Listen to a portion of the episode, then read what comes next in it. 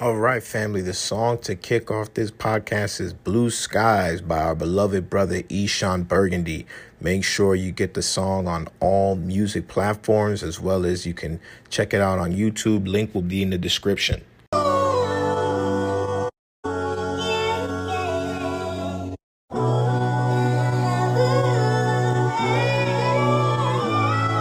What you making in the sky, my king, king? Is that New Jerusalem I see? See, you giving sight to the blind, my king.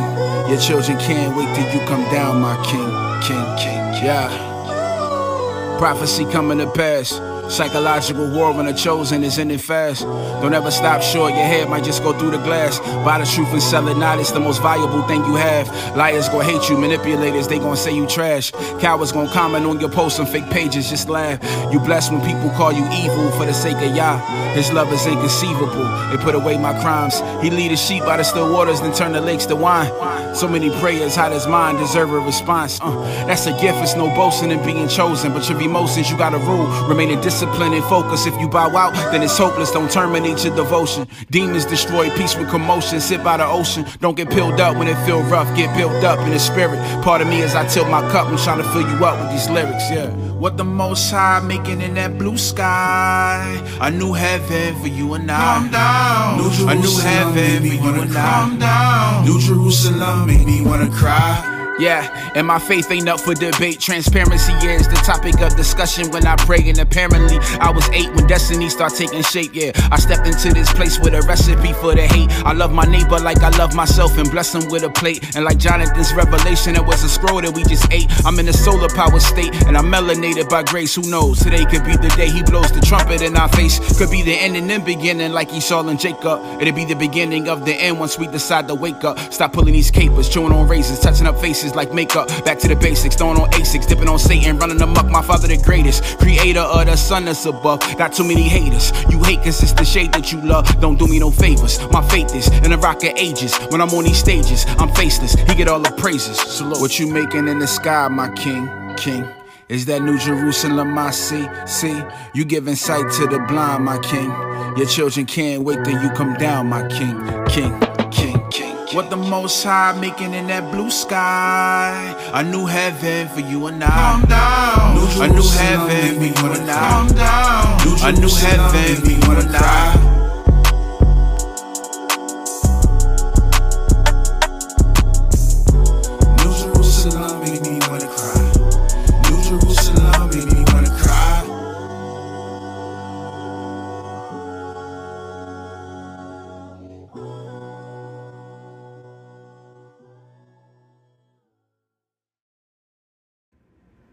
All right, that was Blue Skies by Eshon Burgundy. Blue Skies by Eshon Burgundy. You guys can go ahead and follow him on Instagram, subscribe to him on YouTube, and make sure you download that song. It's on all music platforms. My wife really likes this song, so beloved brother Eshon Burgundy, if you're hearing this, my wife actually put me onto this track, and she loves it a lot. Thank you so much. Shalom, shalom, and shalom, my brothers and sisters. Mishpachah, which means family in Hebrew. This is the Guard Your Garment podcast. I am your host, Shamar the Bread, and this is a Torah study, the Torah portion for Genesis chapters 9 through 12. So we're going to have to do it in this uh, pre recorded audio format for a while while I'm trying to get uh, settled in out here and figure some things out because I don't have enough time to go live and read the Torah on live. But uh, yeah, this Torah portion is Genesis 9 through 12.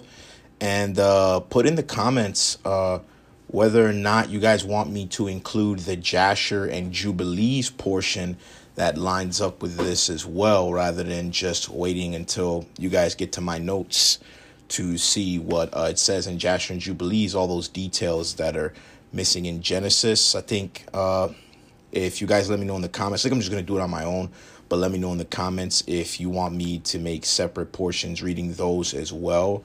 But uh, yeah, this is the way we're going to do it for a while. Thank you guys for bearing with me. I know it's been about two or three weeks since the last Torah portion, if I'm not mistaken. But without further ado, uh, let's get to it. Genesis 9 through 12. Shalom, shalom, and shalom. All right, let's turn to Genesis chapter 9. And Elohim blessed Noah and his sons and said to them, Be fruitful and increase and fill the earth. And the fear of you and the dread of you is on every beast of the earth, on every bird of the heavens, on all that creeps on the ground, and on all the fish of the sea. Into your hand they have been given. Every creeping creature that lives is food for you. I have given you all as I gave the green plants, but do not eat flesh with its life, its blood. So, quick disclaimer you know, I, like, like I said, I want the word to go first before I throw my notes in there. But you know, just real, just Genesis nine three has been misused so badly, and if you read the chapters leading up to this event, the Most High showed Noah the clean and unclean animals, so that the the rule does not just change out of nowhere. And then Genesis nine three is saying that you can just eat an unclean animal. Let's continue. All right, we're at uh, verse 5. But only your blood for your lives I require. From the hand of every beast I require it, and from the hand of man, from the hand of every man's brother I require the life of man. Whoever sheds man's blood, by man his blood is shed, for in the image of Elohim has he made man. As for you, be fruitful and increase. Bring forth teemingly in the earth and increase in it. And Elohim spoke to Noah and to his sons with him, saying, And I, and I, see, I establish my covenant with you and with your seed after you, and with every living being that is with you, of the birds, of the cattle, and of every beast of the earth with you, of all that go out of the ark, every beast of the earth. And I shall establish my covenant with you and never again is all flesh cut off by the waters of the flood, and never again is there a flood to destroy the earth. And Elohim said, This is the sign of the covenant which I make between me and you and every living being that is with you for all generations to come. I shall set my rainbow in the cloud, and it shall be for the sign of the covenant between me and the earth. And it shall be when I bring a cloud over the earth that the rainbow shall be seen in the cloud. And I shall remember my covenant, which is between me and you and every living being of all flesh. And never again let the waters become a flood to destroy all flesh. And the rainbow shall be in the cloud, and I shall see it to remember the everlasting covenant between Elohim and every living being of all flesh that is on the earth. And Elohim said to Noah, This is the sign of the covenant which I have established between me and all flesh that is on the earth. And the sons of Noah who went out of the ark were Shem, Ham, and Japheth. And Ham was the father of Canaan. These three were the sons of Noah, and all the earth was overspread from them. And Noah, a man of the soil, began and planted a vineyard, and he drank of the wine and was drunk, and he became and became uncovered in his tent. And Ham, the father of Canaan, saw the nakedness of his father and told his two brothers outside. So Shem and Japheth took a garment, laid it on both their shoulders, and went backward and covered the nakedness of their father. But their faces were turned away, and they did not see their father's nakedness. And Noah awoke from his wine, and he knew what his younger son had done to him. And he said, Cursed is Canaan, let him become a servant of servants to his brothers. And he said, Blessed be Yahuwah, the Elohim of Shem, and let Canaan become his servant. Let Elohim enlarge Japheth, and let him dwell in the tents of Shem, and let Canaan become his servant. And Noah lived after the flood 350 years. So all the days of Noah were 950 years, and he died. Genesis chapter 10. And this is the genealogy of the sons of Noah Shem, Ham, and Japheth. And sons were born to them after the flood the sons of Japheth, Gomer, and Magog, and Madai, and Yawan, and Tubal, and Meshech, and Tiras, and the sons of Gomer, Ashkenaz, and Riphath, and Togarmah, and the sons of Yawan, Elisha, and Tarshish, Kittim, and Dodanim. From these, the coastland peoples of the nations were separated into their lands, everyone according to his language, according to their clans, into their nations. And the sons of Ham, Cush, and Mitzrayim, and Put, and Canaan and the sons of Cush, Seba, and Hawilah, and Sabta, and Ramah, and Sabtika, and the sons of Ramah, Sheba, and Dedan. And Cush brought forth Nimrod. He began to be a mighty one on the earth. He was a mighty hunter before Yahuwah. Therefore it is said, like Nimrod, the mighty hunter before Yahuwah. And the beginning of his reign was Babel, and Erech, and Akkad, and Calneh, and the land of Shinar, also known as Sumeria, by the way. From that land he went to Asher and built Nineveh and Rehoboth Ir and Kelah and Resen between Nineveh and Kelah, the great city.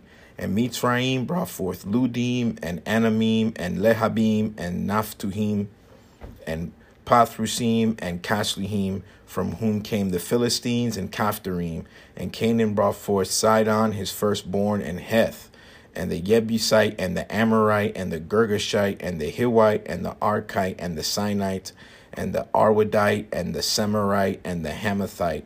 And afterward the clans of the Canaanites were spread abroad. And the border of the Canaanites was from Sidon as you go toward Gerar, as far as Azah, as you go toward as you go towards Sedom and Amorah and Admah and Zeboim as far as Lasha. These were the sons of Ham according to their clans, according to their languages, and their lands and their nations, and also to Shem, the father of all the children of Eber, the brother of Japheth, the older children were born. The sons of Shem, Elam and Asher, and Arpachshad and Lud and Aram, and the sons of Aram, Uz and Hul and Gether and Mash. And Arpachshad brought forth Shelah, and Shelah brought forth Eber, and to Eber were born two sons. The name of one was Peleg, for in his days the earth was divided, and his brother's name was Yoktan. And Yoktan brought forth Almadad, and Sheleph, and Hatsarmaweth, and Yera, and Hadaram, and Uzal, and Dikla, and Obal, and Abimael, and Sheba, and Ophir, and Hawilah, and Yobab. And these were sons of Yoktan and their dwelling place was from Mesha as you go towards Sephar, a mountain of the east. These were the sons of Shem according to their clans, according to their languages, in their lands, according to their nations. These were the clans of the sons of Noah according to their generations and their nations, and from these the nations were divided on the earth after the flood. Genesis 11 And all the earth had one language and one speech, and it came to be as they set out from the east that they found a plain in the land of Shinar, and they dwelt there. And they said to each other, Come, let us make bricks and bake them thoroughly. And they had brick for stone, and they had asphalt for mortar. And they said, Come, let us build ourselves a city and a tower whose top is in the heavens, and make a name for ourselves, lest we be scattered over all the face of the earth. Then Yahuwah came down to see the city and the tower which the sons of men had built. And Yahuwah said, Look, they are one people, and they have one language and this is what they begin to do. And now they are not going to be withheld from doing whatever they plan to do. Come, let us go there and confuse their language so that they do not understand one another's speech. And Yahuwah scattered them from there over the face of all the earth, and they left off building the city. That is why its name was called Babel, because there Yahuwah confused the language of all the earth, and from there Yahuwah scattered them over the face of all the earth. This is the genealogy of Shem. Shem was a hundred years old and brought forth Arpachshad two years after the flood. And after he brought forth Arpachshad, Shem lived five hundred years and brought forth sons and daughters. And Arpachshad lived thirty-five years and brought forth Shelah. And after he brought forth Shelah, Arpachshad lived four hundred and three years and brought forth sons and daughters. And Shelah lived thirty years and brought forth Eber. And after he brought forth Eber, Shelah lived 403 years and brought forth sons and daughters. And Eber lived 34 years and brought forth Peleg. And after he brought forth Peleg, Eber lived 430 years and brought forth sons and daughters. And Peleg lived 30 years and brought forth Reu. And after he brought forth Reu, Peleg lived 209 years and brought forth sons and daughters. And Reu lived 32 years and brought forth Serug. And after he brought forth Serug, Reu lived 207 years and brought forth sons and daughters.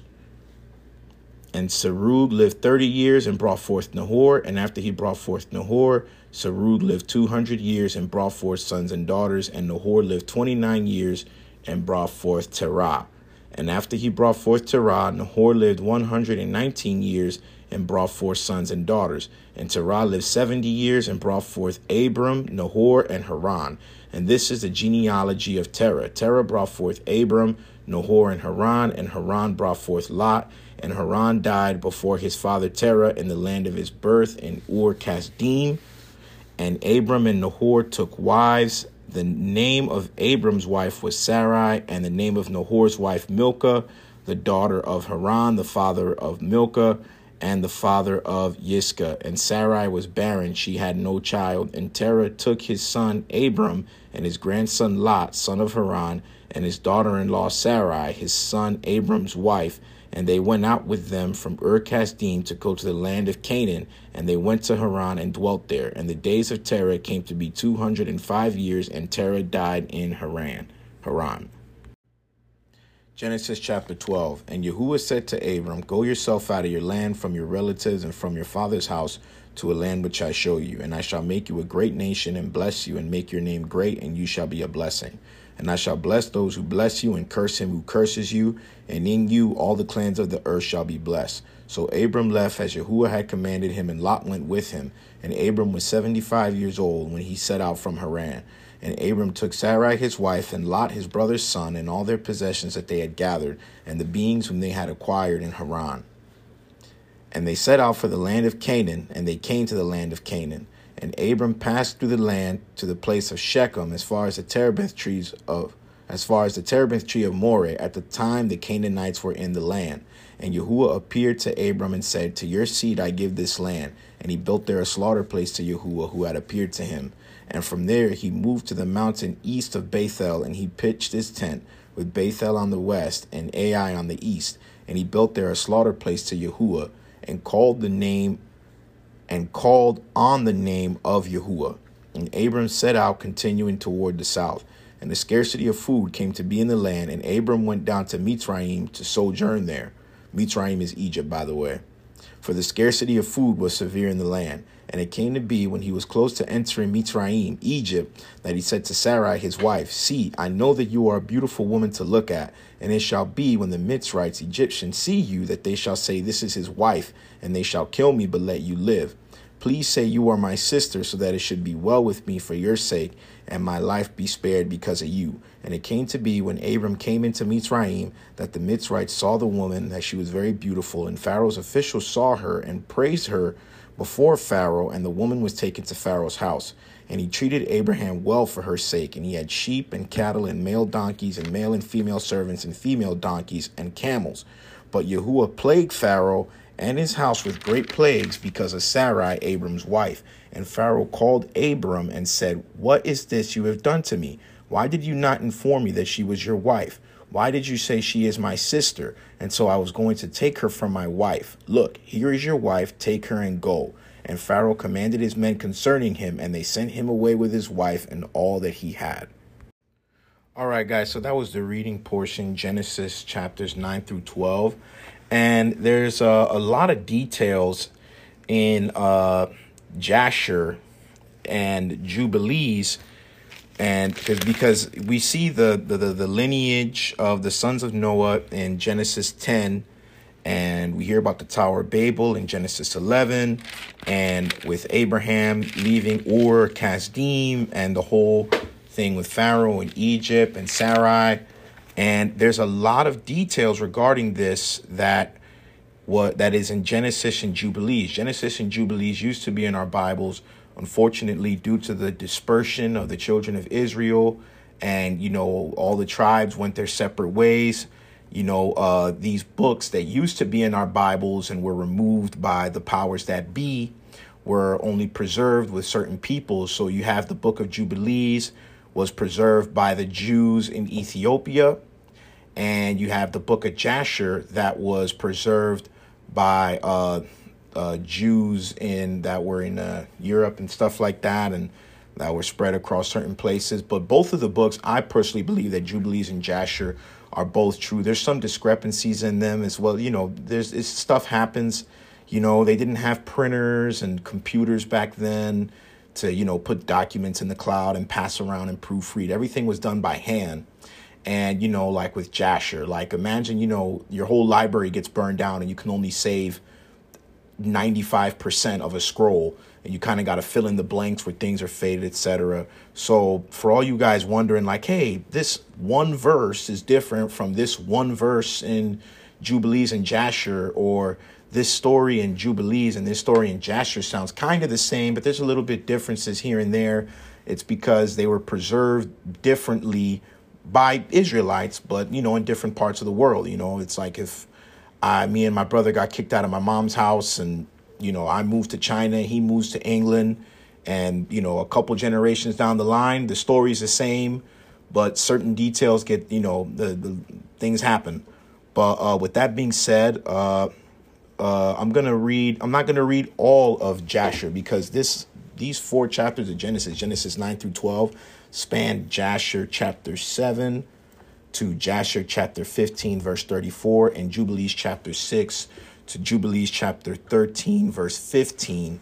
So, guys, you can let me know in the comments uh, over on YouTube or if you go to uh, Instagram uh, or uh, TikTok where I like announcing stuff, and you guys could let me know if you want me to start reading that in the episodes as well. But I'm just going to go through uh, key portions here from my notes uh, for, for the notes portion. For everyone who just wanted to hear Genesis 9 through 12, you know, this is where it stops, and then this is where the notes kick in. And then, of course, we hit our little uh, commercial break, and then we'll go ahead and get into these notes for all the people who want to uh, read Jasher and Jubilees with me and go through the full thing.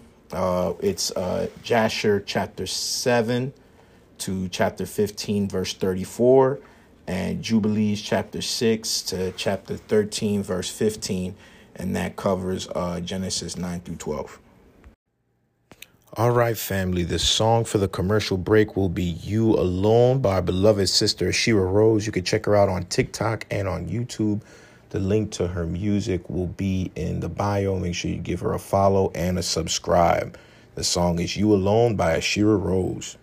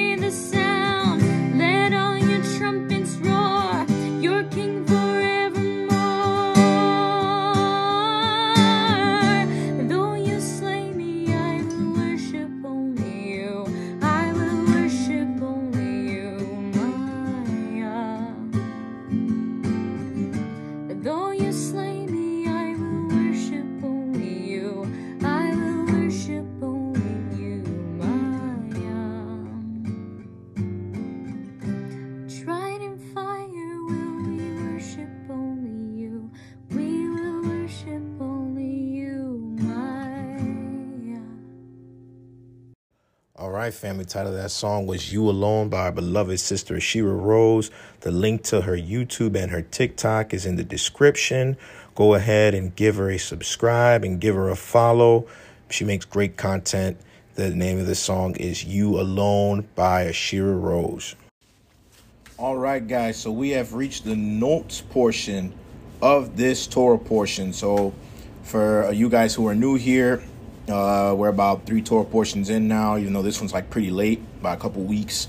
Uh, so essentially, in the beginning, we read the word first and let the word speak for itself. And then afterward, I share my notes. That way, my uh, my notes and my understanding of things according to scripture isn't conflated with what the scripture says.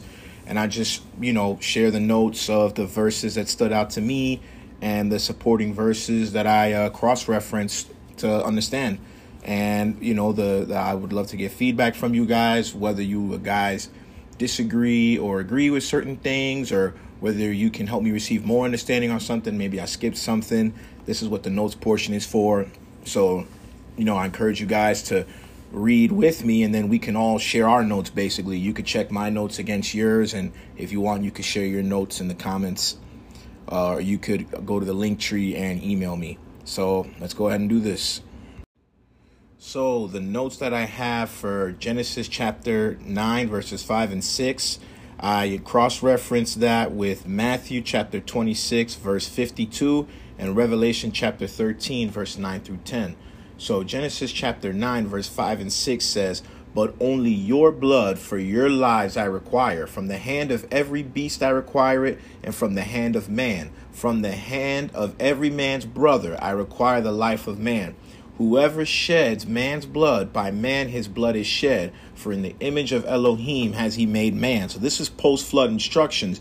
And he's letting Noah and his sons know hey, you are all brothers. We are all descended from either Shem, Ham, or Japheth. But at the end of the day, we're all descended from Noah, who is descended from Adam. And we were made in the image of the Most High in the name of his Son. And we shouldn't be out here killing each other you know, obviously there's a difference between self defense and you know and, and all of that. But to just go out and just kill a man because you don't like him, as you see with Cain and Abel and all these other instances that you see on the news, and even unfortunately like gangster rap, where people just rap about killing people like it's nothing. Like lives matter, man. Lives lives matter, and this is the punishment the Most High is saying. Like whoever sheds man's blood by man, his blood is shed. From the image of Elohim has he made man. Think about all these people who are proud killers who think that killing is fun. You know, gang racketeers, gangsters, they're always looking over their shoulder. They're always paranoid because deep down, whether they understand it or not, right? Adam was made with the spirit of God in him. We were we have the spirit of God in us because we're descended from Adam. Naturally, it's in us whether you want to believe in him or not. The understanding of that. And then that cross reference, Matthew 26, verse 52. Then Yeshua said to him, Return your sword to its place, for all who take the sword shall die by the sword. Or do you think that I am not able to pray to my Father now, and he shall provide me with more than twelve legions of messengers? How then would the scriptures be filled that it has to be this way? And remember the other scripture, vengeance is mine, says Yahuwah. And then right here we have Revelation chapter 9. Uh, my bad. Not chapter 9, chapter 13. Chapter 13, verses 9 and 10. If anyone has an ear, let him hear. He who brings into captivity shall go into captivity. He who kills with the sword has to be killed with the sword. Here is the endurance and belief of the saints, aka the Kodashim, aka the set apart ones, right? And who are they? That's in Revelation chapter 12, verse 17. The saints, who are we? And the dra- Revelation 12, 17, the dragon was enraged with the woman, and he went to fight with the remnant of her seed, those guarding the commands of Elohim and possessing the witness of Yeshua Messiah. So that's important to know. You know, when I first came into this truth, I couldn't let go of listening to gangster rap, and it affected my fruits of the spirit. How could I say that I was a child of the Most High while listening to gangster rap and condoning the wicked lyrics and all that and going, oh, well, that's not me, but the song sounds cool. Like, no, that is not cool. And we should not be desensitized to violence and evil. And then the next note I have for Genesis chapter 9, verses 11 to 17, where Yahuwah says, And I shall establish my covenant with you, and never again is all flesh cut off by the waters of the flood, and never again is there a flood to destroy the earth. And Elohim said, This is a sign of the covenant which I make between me and you, and every living being that is with you for all generations to come. I shall set my rainbow in the cloud, and it shall be for the sign of the covenant between me and the earth. And it shall be when I bring a cloud over the earth that the rainbow shall be seen in the cloud, and I shall remember my covenant which is between me and you and every living being of all flesh. And never again let the waters become a flood to destroy all flesh. And the rainbow shall be in the cloud, and I shall see it, to remember the everlasting covenant between Elohim and every living being of all flesh that is on the earth. And Elohim said to Noah, This is the sign of the covenant which I have established between me and all flesh that is on the earth. How powerful is that? When we see the rainbow after a thick storm, right? That is the most high Yahuwah Bahashem Yahshua in the name of his son, who is our high priest and our king, saying, Hey, do not be afraid. I'm not going to flood you guys like I did in the great flood. Unfortunately, man has perverted that symbol and made it a symbol of false pride, of abomin of abomination pride, you know. And those people are not abominations. The act is an abomination. Hate the sin, not the sinner. We have to pray for those people to repent because they don't know. Even if you look up the, st- the statistics, people who are a part of that community receive some form of sexual abuse as children and couldn't differentiate one or the other or learn to like it as a means of survival or feeling outcast. It's, it's, it's real bad stuff, man. The psychology behind it and the demons behind it. Because those people, if you ask them all, is rooted in some sort of negative experience that they received sexually at the hands of, of, of a predator, aka someone who is demon possessed. And, you know, it, it goes down to the rainbow is seven colors, right? This is like for you to understand a promise. The rainbow is seven colors because there are seven domes, as we learn in Genesis chapter 1, right? The seven domes, the seven firmaments, and the creation was seven days. That's his signature. The seven domes, the seven firmaments, and the seven days of creation. That's his signature. That's his stamp saying, boom. You see that? Those colors and all of that. That's that's him letting us know that the flood is not going to happen again. And rain, in my opinion, should be a remembrance. Every time it rains, maybe we should cut our phones off and just enjoy the rain. Because as you see in Leviticus uh, 26, when you read Leviticus 26, he says, If you obey my commands, right, that rain will come in its season. And look at all the drought that's going about right now. Look at all the flooding where there shouldn't be flooding. Look at all the rain where there shouldn't be rain. And the drought in places where it should be raining. With all these food shortages, think about it, man. He's he's he's punishing the world for its disobedience and calling people to repent before Messiah comes and, and delivers the vengeance of the Most High. So I think we should remember rain and appreciate rain because the time's gonna come where we're not gonna have that luxury in the last day.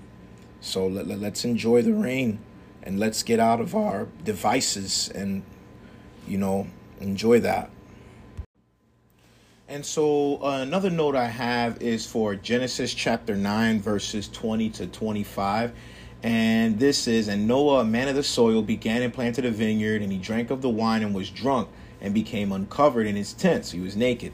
And Ham, the father of Canaan, saw the nakedness of his father and told his two brothers outside. So Shem and Japheth took a garment, laid it on both their shoulders, and went backward and covered the nakedness of their father. But their faces were turned away, and they did not see their father's nakedness. And Noah awoke from his wine, and he knew what his younger son had done to him. And he said, Cursed is Canaan, let him become a servant of servants to his brothers. And he said, Blessed be Yahuwah, the Elohim of Shem, and let Canaan become his servant. So unfortunately in the in certain gnostic spaces basically in a whole bunch of places that want to that are kind of racist on among other things they like to say that ham went and basically you know took advantage of his father while he was naked if you know what i mean. I'm not gonna get into that. If you know you know. Um, and this is not it. This is not the case at all. You have to understand noah was a high priest right? Noah was a high priest and he was their father. And they literally a whole bunch of stuff had just gone down which was the flood. And if you go to jubilees chapter uh here we go. If you go to Jubilees chapter 6 and you read, uh, here we go. Just one moment. If you go to Jubilees, my bad, chapter 7, right, when Noah is passing on the commandments to his grandsons and to his sons, he says in Jubilees chapter 7, verse 20, and in the 28th Jubilee, Noah began to enjoin upon his sons' sons the ordinances and commandments and all the judgments that he knew. And he exhorted his sons to observe righteousness and to cover the shame of their flesh, aka put on clothes, and to bless their creator and honor father and mother and love their neighbor and guard their souls from fornication, uncleanness, and all iniquity. Ham was not honoring his father. His father, yes, his father got drunk, right? But guess what? His father was their leader. His father was the high his father was the high priest. It's still the order of Melchizedek, right? This Adam was a high priest, Noah was a high priest, Enoch was a, which is a high priest and the king, right? So Noah was the king and, and high priest over over the the, the of over his sons, the remnant that survived the flood. And you know, I got a verse right here from Sirach. It says, uh, Ecclesiasticus, Sirach chapter 3, verse 2 For the Lord hath given the father honor over the children, and hath confirmed the authority of the mother over the sons. Whoso honors his father maketh an atonement for his sins. And if you go down to verse 16 of Ecclesiasticus, Sirach chapter 3, he that forsaketh, forgets his father, or abandons him, is as a blasphemer right? So think about it. You know, what type of child, you know, your dad gets drunk and he's laying out all naked in his tent. You're just going to leave him there? He went in there and then he went out and told his brothers. So you could only imagine how that went. Now, I'm not going to make any accusations, but that's not that's not a righteous deed. You know, you see somebody who's your father who basically atoned for you because his you were spared because the most high loved your father you're just gonna leave him there laid out. You're not gonna cover him up. You're not gonna check on him like, oh man, you know, my dad got drunk. He's you know he's he's in a bad shape. Let me you know cover him up. You know, you know it- it's about it's about respecting your parents. When you go to Exodus chapter 12, I mean not Exodus chapter 12. Sorry, Exodus chapter 20, verse uh Exodus chapter 20, verse 12. Honor thy father and thy mother. Honor thy father and thy mother, that thy days may be long. Right? Leviticus 19, verse 3 Fear your mother and father, revere them, honor them, respect them. When you look at the definition of honor, right? It's it, it says, you know, it's it's it's reverence, it's it's respect. And that was disrespectful. And then this is when you see the curse that is put on uh Canaan, right? He says, Cursed is Canaan, let him become a servant of servant to his brothers. So basically, you see that he wants Canaan to basically serve Shem because Shem was a righteous son. You know, Shem was a righteous son. And when you go on to read Jasher, you know that he's Melchizedek who talked to Abraham, you know, and uh, who Abraham uh, dealt with in Genesis, I believe, 15. But he was basically saying, like, dude, I, I want your son to go under Shem, who's righteous, because that's not the act of a righteous son. And then there's more to this story than what we read in uh in, in Genesis. So when you go to Genesis chapter 7 verse 24, so so Ham, he was just, you know, a little uh you know, he he, he wasn't he, he didn't he wasn't on good behavior. And uh that was that that was wrong. So it's not this uh stuff you see here, oh Ham went in there and did something with his father, did something with his mom. Like, no, dude, it's not. It's that's people trying to lead you into Gnosticism and a couple of other occultic beliefs. So just be aware of that. Uh, so now we're going on to the notes for Genesis chapter 10.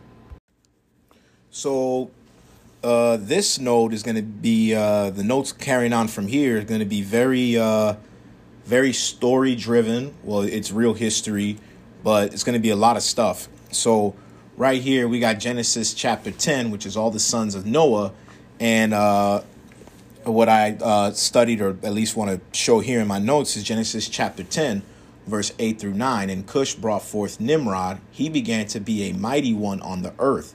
He was a mighty hunter before Yahuwah. Therefore it is said, like Nimrod, the mighty hunter before Yahuwah. And the beginning of his reign was Babel and Erech and Akkad and Calneh in the land of Shinar, which is called Sumeria today. So these cities, Babel, Erech, and Akkad and Calneh, were a part of Nimrod's empire. And then if you go down one more verse, from that land he went to Asher and built Nineveh and Rehoboth Ur and Kelah and Resen between Nineveh and Kelah, the great city. So Nimrod was the first emperor. Nimrod was a wicked dude, but he wasn't always wicked.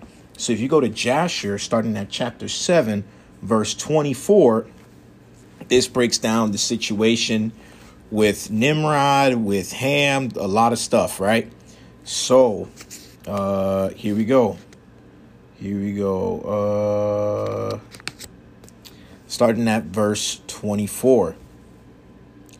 And the garments, oh, hold on, hold on. Let's start actually at verse 23. And Cush, the son of Ham, the son of Noah, took a wife in those days in his old age, and she bore a son, and they called his name Nimrod, saying, At the time the sons of men began to rebel and transgress against Elohim, and the child grew up, and his father loved him exceedingly, for he was the son of his old age. And the garments of skin which Elohim made for Adam and his wife, when they went out of the garden, were given to Cush. For after the death of Adam and his wife, the garments were given to Enoch, the son of Jared. Uh, here we go. Here we go. The son of Jared. Lost my place. And when Enoch was taken up to God, he gave them to Methuselah, his son. And at the death of Methuselah, Noah took them and brought them to the ark, and they were with him until he went out of the ark. And in their going out, Ham stole those garments from Noah his father, and he took them and hid them from his brothers. And when Ham begat his firstborn, you guys see where, Ham is a little troublesome. And when Ham begat his firstborn, Cush, he gave him the garments in secret, and they were with Cush many days. And Cush also concealed them from his sons and brothers. And when Cush had begotten Nimrod, he gave him those garments through his love for him. And Nimrod grew up, and when he was twenty years old, he put on those garments. And Nimrod became strong when he put on the garments. And Elohim gave him might and strength, and he was a mighty hunter in the earth. Yea, he was a mighty hunter in the field, and he hunted the animals, and he built altars, and he offered upon them the animals before Yahuwah. So Nimrod was a righteous man before he fell from grace. Would you would you believe that? I don't know. The powers that be removed this book. We we we've talked on numerous uh, previous episodes why, but it, it just it makes sense when you read it, right? And Nimrod strengthened himself, and he rose up from among his brethren, and he fought the battles of his brethren against all their surrounding enemies. And Yahuwah delivered all the enemies of his brethren in his hands, and Elohim prospered him from time to time in his battles, and he reigned upon earth. Therefore, it became current in those days when a man ushered out those that he had trained up for battle, he would say to them, like Elohim did to Nimrod, who was a mighty hunter in the earth, and who succeeded in the battles that prevailed against his brethren, that he delivered them from the hands of their enemies, so may Elohim strengthen us and deliver us this day. Wow. And when Nimrod was 40 years old, at that time there was a war between his brethren and the children of Japheth, so that they were in the power of their enemies. And Nimrod went out at that time, and he assembled all the sons of Cush and their families, about 460 men. And he hired also from some of his friends and acquaintances about 80 men, and he gave them their hire, and he went with them to battle. And when he was on the road, Nimrod strengthened the hearts of the people that went with him. And he said to them, Do not fear, neither be alarmed, for all our enemies will be delivered into our hands, and you may do with them as you please. And all the men that went there were about five hundred, and they fought against their enemies, and they destroyed them and subdued them. And Nimrod placed standing officers over them in their respective places. And he took some of their children as security, and they were all servants to Nimrod and to his brethren. And Nimrod and all the people that were with him turned homeward. And when Nimrod had joyfully returned from battle after having conquered his enemies, all his brethren, together with those who knew him before, assembled to make him king over them, and they placed a regal crown upon his head. Jasher 7, verse 40. So you're starting to see his, his head starting to get big. This is this is when it starts getting bad. And he said over his subjects and people, princes, judges, and rulers, as is the custom among kings. And he placed Terah, the son of Nahor, the prince of his host. And Terah, that's the father of Abraham. So Nimrod's already, so Abraham's father was Nimrod's right hand man, the prince of his host. And he dignified him and elevated him above all his princes. And while he was reigning, according to his heart's desire, after having conquered all his enemies around, he advised with his counselors to build a city for his palace, and they did so. And they found a large valley opposite to the east, and they built him a large and extensive city. And Nimrod called the name of the city that he built Shinar, for Yahuwah had vehemently shaken his enemies and destroyed them. And Nimrod dwelt in Shinar, and he reigned securely, and he fought with his enemies, and he subdued them, and he prospered in all his battles, and his kingdom became very great. And all nations and tongues heard of his fame, and they gathered themselves to him, and they bowed down to the earth, and they brought him offerings, and he became their Lord and King. And they all dwelt with him in the city at Shinar. And Nimrod reigned in the earth over all the sons of Noah, and they were all under his power and counsel. All right, you see, this is the beginning of the, the one world order. This is when Babylon becomes that one world order. And all the earth was of one tongue and words of union. But Nimrod did not go in the ways of Yahuwah, and he was more wicked than all the men that were before him from the days of the flood until those days that power got to his head. And I'm going to give y'all a little bit of Jubilees chapter 10 that gives you more context to this. And he made Elo, little e Elohim, little g gods of wood and stone, and he bowed down to them. And he rebelled against Yahuwah and taught all his subjects and the people of the earth his wicked ways. And Mardon, right, the Babylonian god Marduk later on, Nimrod gets worshipped in the future as um you know Hasatan that's that's that's Zeus that's Azazel that's Baal but a lot of a lot of Baal worship is also revolved around Nimrod worship and Marduk Nimrod's son. And that's where you get Semiramis and then all this other crazy stuff. And Mardon his son was more wicked than his father. So Mardon that's another uh translation for Marduk M R M A R D U K. His son was more wicked than his father. And every one that heard of the acts of Mardon the son of Nimrod would say concerning him from the wicked goes out wickedness. Therefore, it became a proverb in the whole earth, saying, From the wicked goes out wickedness. And it was current in the words of men from that time to this. And Terah, the son of Nahor, prince of Nimrod's host, was in those days very great in the sight of the king and his subjects. And the kings and the king and princes loved him, and they elevated him very high. And Terah took a wife, and her name was Amthelo, the daughter of Cornebo. And the wife of Terah conceived and bore him a son in those days. Terah was seventy years old when he begat him, and Terah called the name of his son that was born to him Abram, because the king had raised him in those days and dignified him above all his princes that were with him. So now that we read about Nimrod, check out this verse right here. I got some supporting verses. Proverbs chapter 30, verse 8 and 9, where it says, verses 7 through 9, I'm sorry. Two things I have required of you. Deny me them not before I die. Remove far from me vanity and lies. Give me neither poverty nor riches. Feed me with food convenient for me, lest I be full and deny you say and say, Who is Yahuwah? Or lest I be poor and steal and take the name of my Elohim in vain. Right? What happened is he got he got real rich. Nimrod got all this stuff, and boom. What what happened? He forgot Yahuwah. He denied him. Right? And then there's Proverbs chapter 6, verses 16 to 18. It's another uh it's another good one to this. Proverbs chapter 6 uh 16 to 18 where is it at these six things does yahuwah hate yea seven or the seventh are an abomination unto him a proud look a lying tongue hands that shed innocent blood and a heart that devises wicked imaginations feet that be swift in running to mischief a false witness that speaks lies and him that sows discord among brethren. Now the verse i want you to keep in mind is proverbs 6 verse 17 because the next note I have is uh, Genesis chapter 11 31 which is just one verse but there's a lot of stuff behind it. So we're not going to be able to read all of it but uh, if you guys want to get like the full context to what goes down with Abraham I suggest you read Jasher chapters 11 and 12 uh, you could basically read uh, Jasher chapter 7 all the way to Jasher chapter uh, 13. And that'll give you context. Is that There's a lot that revolves around the birth of Abraham and stuff, which is uh, good to read. We're going to review some of it. But to add some context to what goes on with Nimrod and with all the sons of Noah, like you're like, hey, why are the sons of Noah going to war, so on and so forth. When you go to Jubilees chapter 10, in the third week of this jubilee, right? So this is like I think uh, about a hundred years or a couple, maybe 40, 50 years after the flood. The unclean demons, which is the spirit of the Nephilim. Remember, they're half angel, and and they're uh they're they're, they're half angel and so their physical bodies are destroyed but their spirits remain right?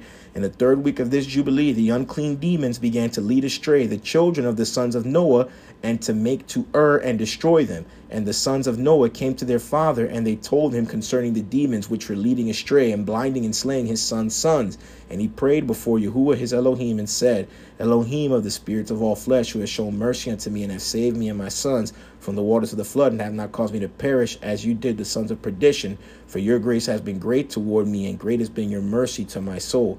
Let your grace be lift upon my sons, and let not wicked spirits rule over them, lest they should destroy them from the earth. But do you bless me and my sons, that we may increase and multiply and replenish the earth. And you know how your watchers right? The fallen angels, the fathers of these spirits, acted in my day.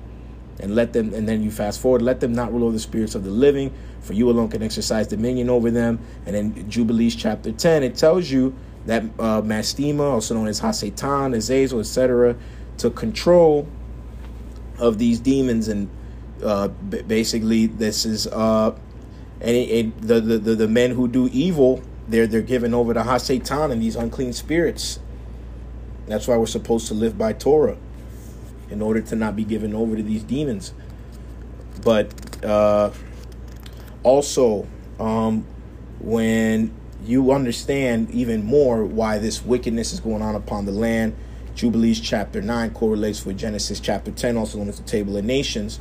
Is in uh, Jubilees 9 14 we see, and thus the sons of Noah divided unto their sons in the presence of Noah their father, and he bound them all by an oath, imprecating a curse on every one that sought to seize the portion of, of land which had not fallen to him by his lot. And they all said, So be it, for themselves and their sons forever throughout their generations until the day of judgment, on which Yahuwah Elohim shall judge them with the sword and with fire, for all the unclean wickedness of their errors, which which they filled the earth with transgression, uncleanness, and fornication and sin. So they all divided the land, right, among themselves. They cast lots with Noah. It's supposed to be an even deal, and no one was supposed to go and conquer the other person's land. And you read in Jubilees chapter 9 that Canaan stole that land. He was not supposed to settle in that land, and he took it for himself. That land was supposed to go to Shem and his descendants. And Shem and his descendants lived in that land, but Canaan had conquered it.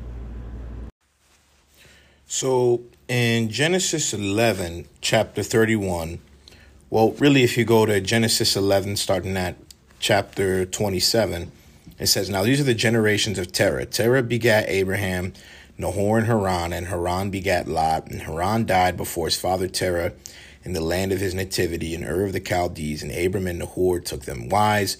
The name of Abram's wife was Sarai, and the name of Nahor's wife, Milcah, the daughter of Haran, the father of Milcah, the father of Iscah. But Sarai was barren, she had no child. And Terah took Abram, Abram his son, and Lot, the son of Haran, his son's son, and Sarai, his daughter in law, his son Abram's wife. And they went forth with them from Ur of the Chaldees to go into the land of Canaan. And they came into Haran and dwelt there. And the days of Terah were 205 years, and Terah died in Haran. There aren't a lot of details of Terah. Uh, obviously, when you look in Jasher, you see that Terah was Nimrod's right hand man. Uh, and he was also a Babylonian high priest. He was in charge of making the idols and all of that. But you don't see that here in Genesis 11. You get those details in Jasher and in Jubilees, as well as there is a lot to do. Because as you see, it just fast forwards to Genesis 12.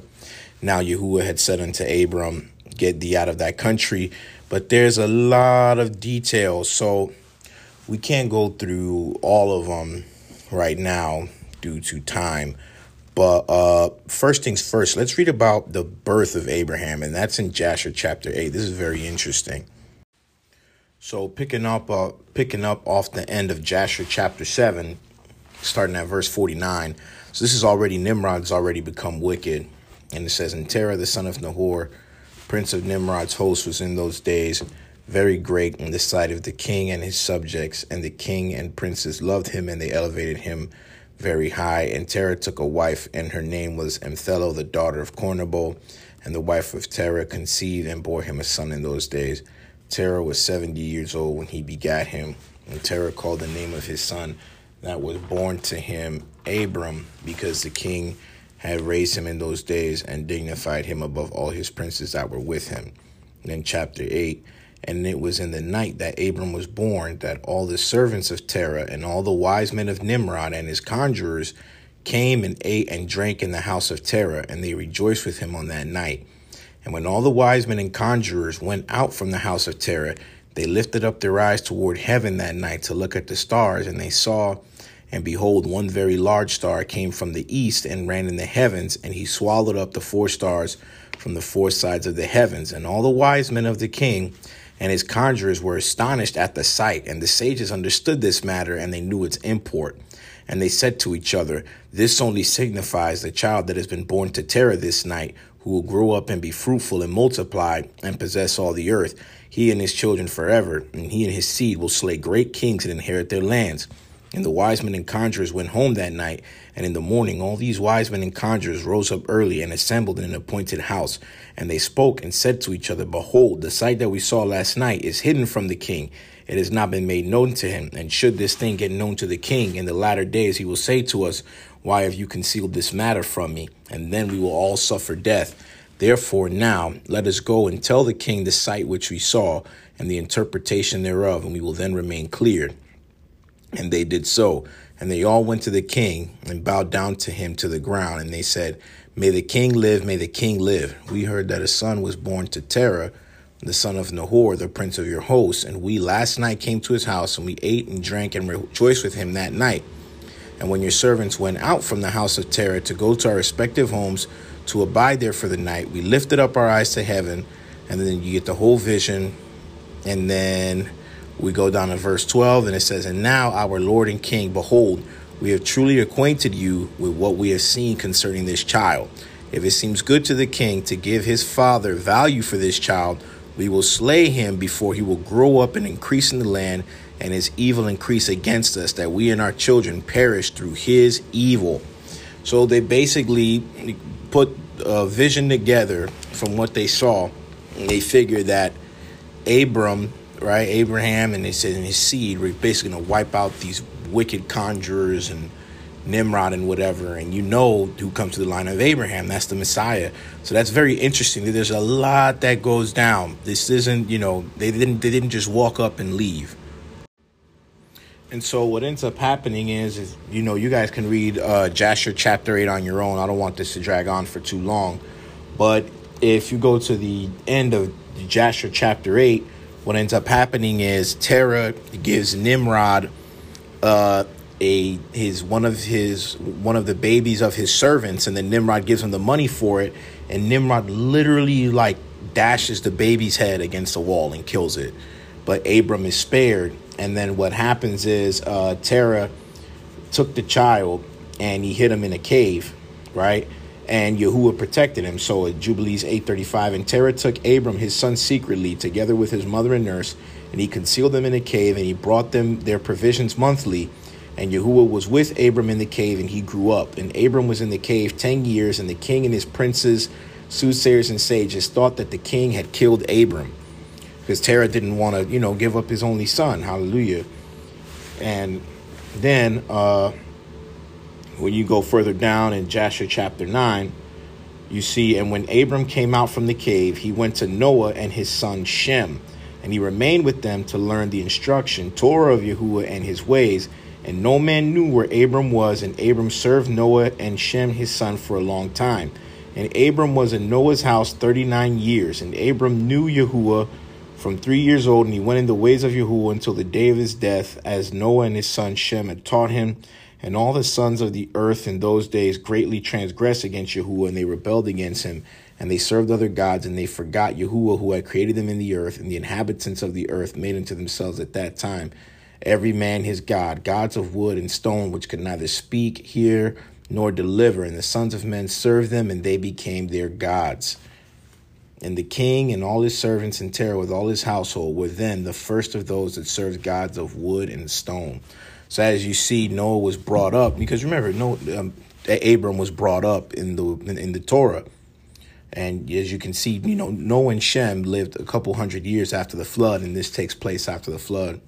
So that's who uh, raised up Abram, and Abram was righteous. Also, if you go to Jubilees chapter 11, you see he was he was very Abram A- Abram was a very righteous child. Jubilees, my bad, Jubilees 12, and he even questions his father as to uh, this is such a great passage right here, Jubilees chapter 12. And it came to pass in the sixth week, in the seventh year thereof, that Abram said to Terah his father, saying, Father, and he said, Behold, here am I, my son.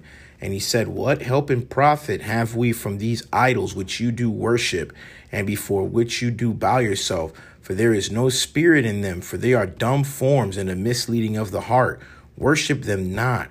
Worship the God of heaven who causes the rain and the dew to descend upon the earth and does everything upon the earth and has created everything by his word, and all life is from before his face. Why do you worship things that have no spirit in them? For they are the work of men's hands, and on your shoulders do you bear them, and you have no help from them. But they are a great cause of shame to those who make them, and a misleading of the heart to those who worship them. Worship them not. And his father said unto him, I also know it, my son, but what shall I do with a people who have made me to serve before them? And if I tell them the truth, they will slay or murder me, for their soul cleave to them to worship them and honor them. Keep silent, my son, lest they slay you.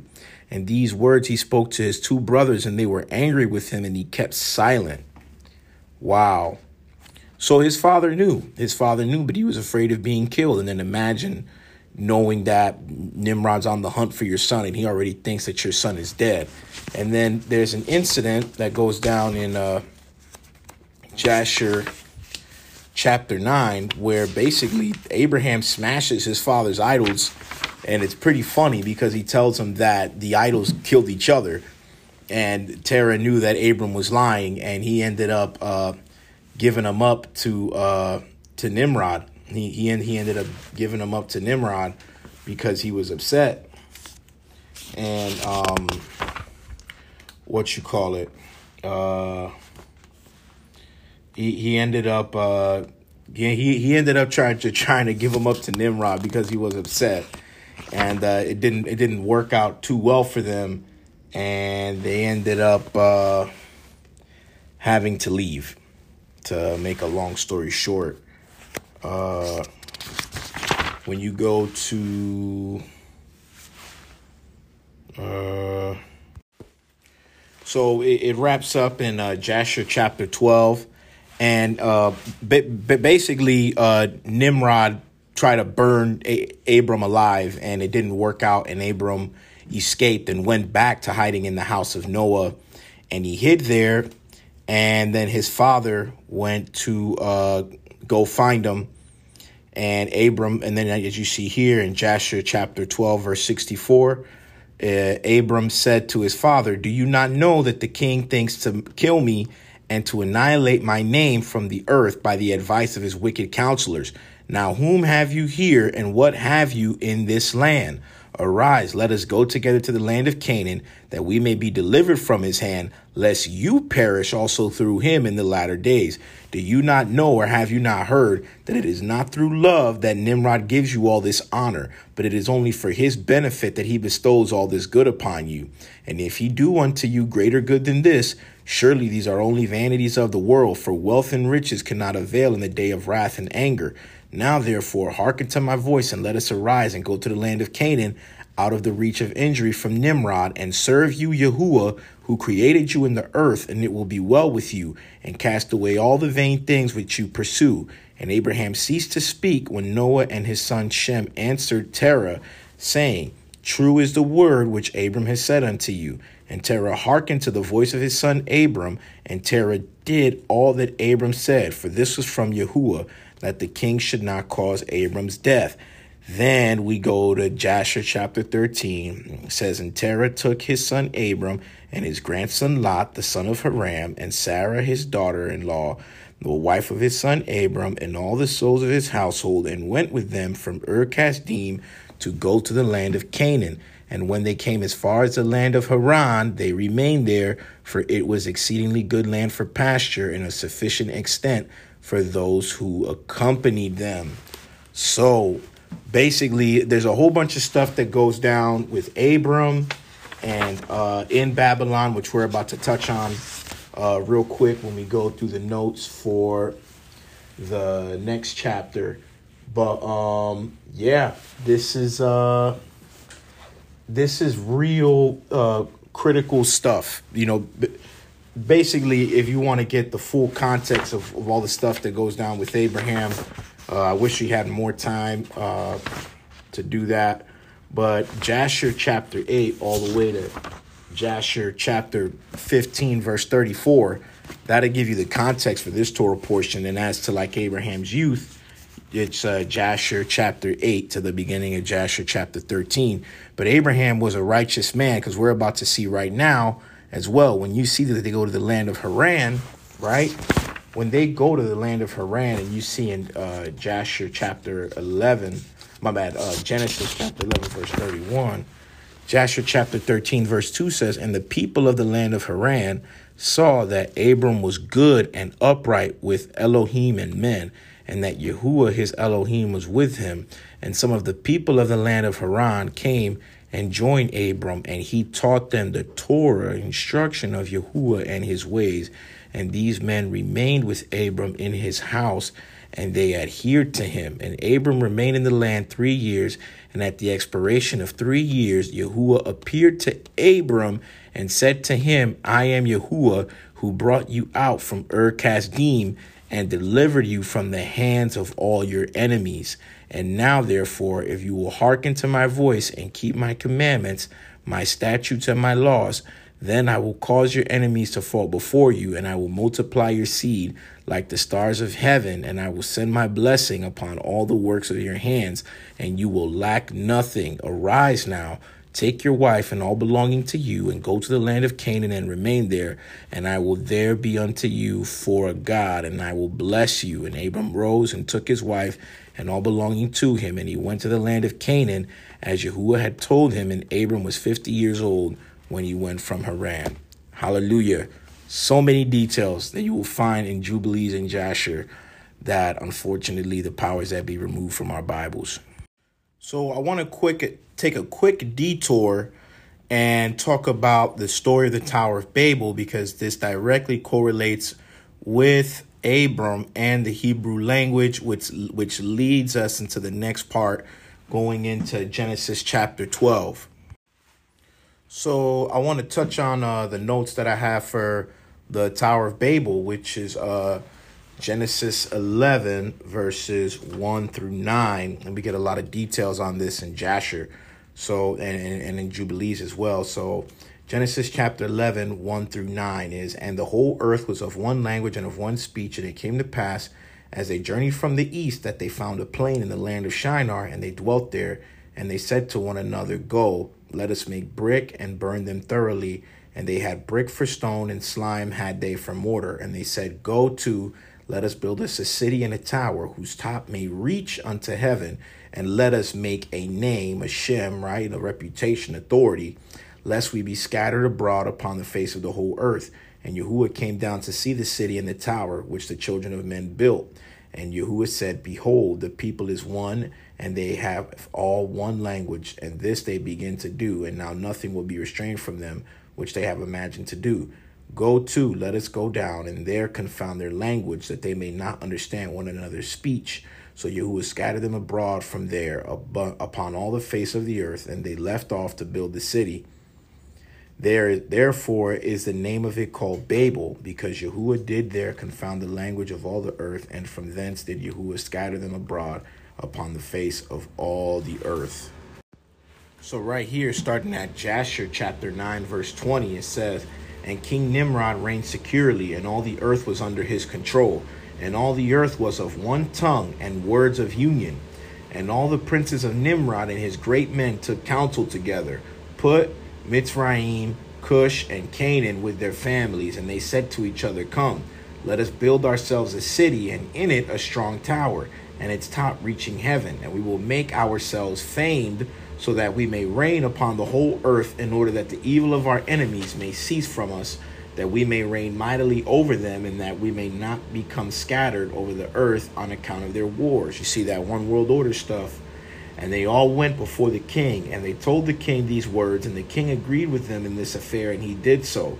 And all the families assembled, consisting of about 600,000 men, and they went to seek an extensive piece of ground to build the city and the tower, and they sought in the whole earth, and they found none, like one valley at the east of the land of Shinar, about two days' walk. And they journeyed there, and they dwelt there. Excuse me, guys. And they journeyed there, and they dwelt there. And they began to make bricks and burn fires to build the city and the tower that they had imagined to complete. And the building of the tower was unto them a transgression and a sin. And they began to build it. And while they were building against the uh, Elohim of heaven, they imagined in their hearts to war against him and to ascend into heaven. And all these people and all the families divided themselves in three parts. The first said, We will ascend into heaven and fight against him. The second said, We will ascend to heaven and place our own gods there and serve them. And the third part said, We will ascend to heaven and smite him with bows and spears.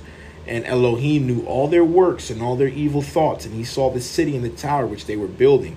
And when they were building, they built themselves a great city and a very high and strong tower.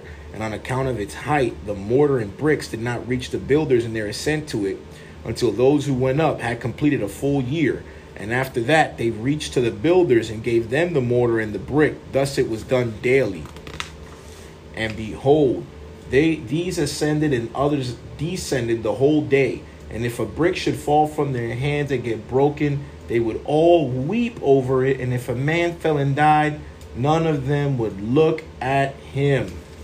So you know the the Tower of Babel, man, it was a very it was a very wicked business, a very wicked business, man, and that's why the Most High shut it down. And you see it, you know, the the uh, the confederation of the nations of the world seeking to root out the righteous and establish their reign upon the earth, and what and the Messiah is coming to to, to, to square that away.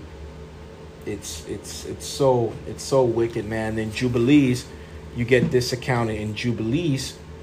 Uh, here we go. Um, so starting at uh, Jubilees chapter 10, verse 18, and in the three and thirtieth Jubilee in the first year in the second week, Peleg took to himself a wife whose name was Lamna, the daughter of Sinar, and she bore him a son in the fourth year of this week, and he called his name Reu, for he said, Behold, the children of men have become evil through the wicked purpose of building for themselves a city and a tower in the land of Shinar. For they departed from the land of Ararat eastward to Shinar. For in his days they built the city and the tower, saying, Go to, let us ascend thereby into heaven.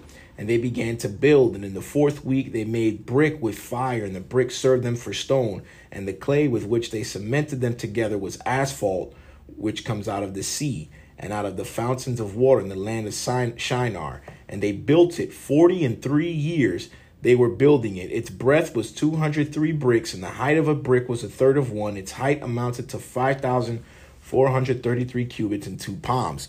So one cubit is 18 inches. So the Tower of Babel, according to modern measurement, was about 1.5 miles tall. Nothing was as tall as this thing. It was very wicked. And, and two palms, and the extent of one wall was 13 stadia, and of the other 30 stadia. And Yahuwah our Elohim said to us, Behold, they are one people, and this they begin to do, and now nothing would be withheld from them. Go to, let us go down and confound their language, that they may not understand one another's speech, and they may be dispersed into cities and nations, and one purpose will no longer abide with them until the day of judgment. And Yahuwah descended, and we descended with him to see the city and the tower which the children of men had built. And he confounded their language, and they no longer understood one another's speech, and they ceased then to build the city and the tower. For this reason, the whole land of Shinar is called Babel, because Yahuwah did there confound all the language of the children of men, and from there they were dispersed into their cities, each according to his language and his nation. And Yahuwah sent a mighty wind against the tower and overthrew it upon the earth. And behold, it was between Asshur and Babylon in the land of Shinar, and they called its name Overthrow. Wow, man. what a what a wicked business. And then one of the reasons why it was a wicked business is because the sons of Noah were tasked with being fruitful and refilling the earth, repopulating the earth, and a whole bunch of them just gathered in one place and they didn't follow those orders and and go refill the earth. They, they settled in one spot and decided to make war against the Most High, which is, is so much wickedness, man. So as you're reading, I want you to understand the Tower of Babel didn't happen before Abram or after Abram. No, Abram was growing up during this time. All of this stuff is happening simultaneously, even though it's you know written down differently. And so you see that Abram, his father Terah, so on and so forth, they leave the land of Ur Kasdim, which is in ancient Babylon. And right here, right? So when we go to Jubilees chapter 12, starting at verse 15, and Terah went out from Ur of the Chaldees. And Terah went out from Ur of the Chaldees, he and his sons, to go into the land of Lebanon and into the land of Canaan. And he dwelt in the land of Haran. And Abram dwelt with, with Terah his father in Haran two weeks of years. And in the sixth week, in the fifth year thereof, Abram sat up throughout the night on the new moon of the seventh month to observe the stars from evening to morning in order to see what would be the character of the year with regard to the rains. And he was alone as he sat and observed. And a word came into his heart, and he said, All the signs of the stars and the signs of the moon and of the sun are in all the hand of Yahuwah.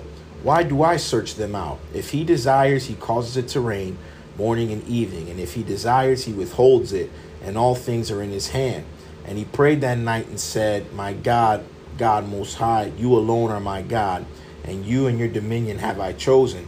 And you have created all things, and all things that are the and, and all things that are are the work of your hands. Deliver me from the hands of evil spirits who have sway over the thoughts of men's hearts, and let them not lead me astray from you, my God. And establish you me and my seed forever, that we go not astray from now and forevermore. And he said, Shall I return to Ur of the Chaldees, who seek my face, that I may return to them? Or am I to remain here in this place, the right path before you prosper it in the hands of your servant, that he may fulfill it, and that I may not walk in the deceitfulness of my heart, oh my God. You see, that's Jeremiah 17, verse 9. The heart is wicked, deceitful above all things. Who shall know it?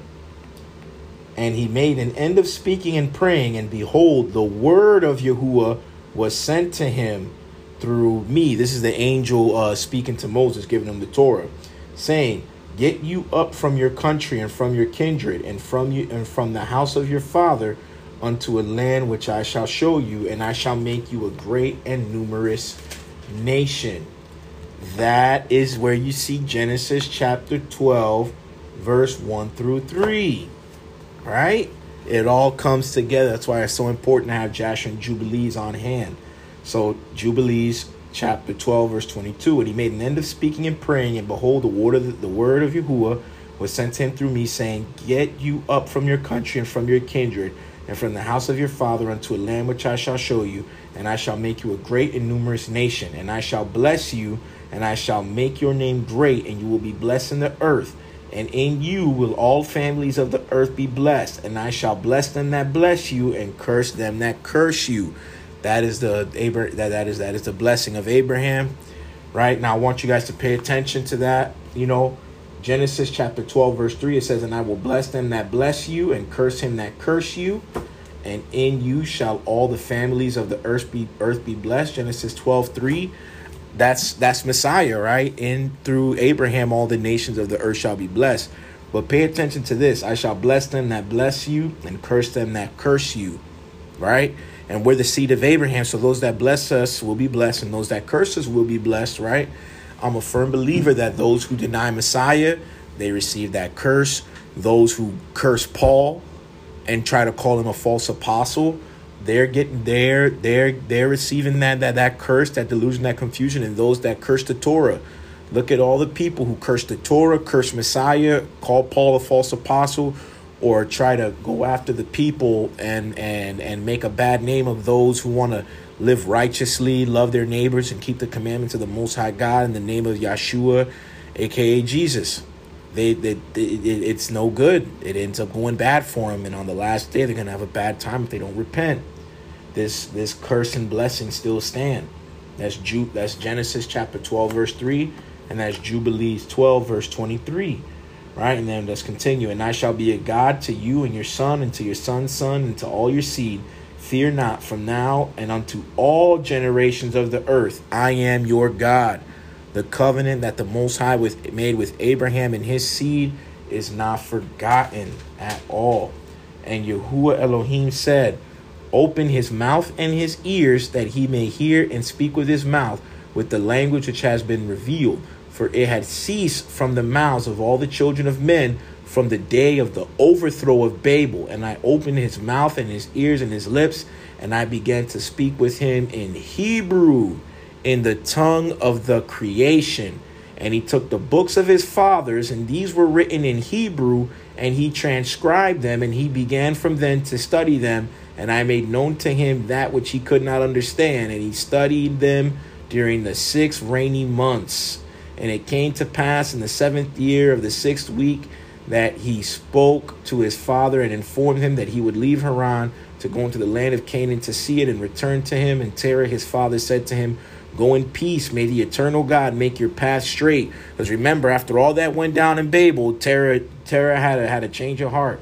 May the eternal God make your path straight, and Yahuwah be with you, protect and protect you from all evil, and grant unto you grace, mercy, and favor before those who see you, and may none of the children of men have power over you to harm you. Go in peace, and if you see a land pleasant to your eyes to dwell in, then arise and take me to you, and take Lot with you, the son of Haran, your brother, as your own son. Yahuwah will be with you, and the Nahor your brother leave with me until you return in peace, and we go with you all together. Wow. Wow, how powerful is that? All the languages got changed, got got the, the languages got dispersed and all that because of the wickedness of Babel. And Abram was given the original language, Hebrew. So when you see that all the earth was of one speech and one tongue, they were all speaking Hebrew. All right, now we're at the last chapter for notes and basically uh, the end of this study.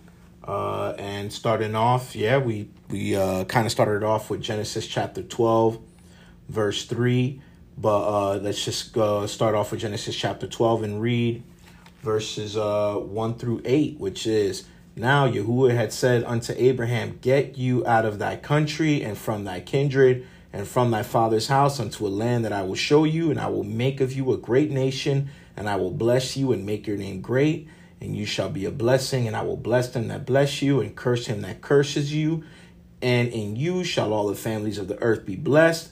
So Abram departed as Yahuwah had spoken unto him, and Lot went with him, and Abram was seventy and five years old when he departed out of Haran. And Abram took Sarai his wife, and Lot his brother's son, and all their substance that they had gathered, and all the souls that they had gotten in Haran. And they went forth to go into the land of Canaan, and to the land of Canaan they came. And Abram passed through the land unto the place of Shechem, unto the plain of Moreh, and the Canaanite was then in the land. And Yahuwah appeared unto Abraham and said, Unto your seed will I give this land. And there built he an altar unto Yahuwah, who appeared unto him. And he removed from there unto a mountain on the east of Bethel, and pitched his tent, having Bethel on the west, and Ai on the east.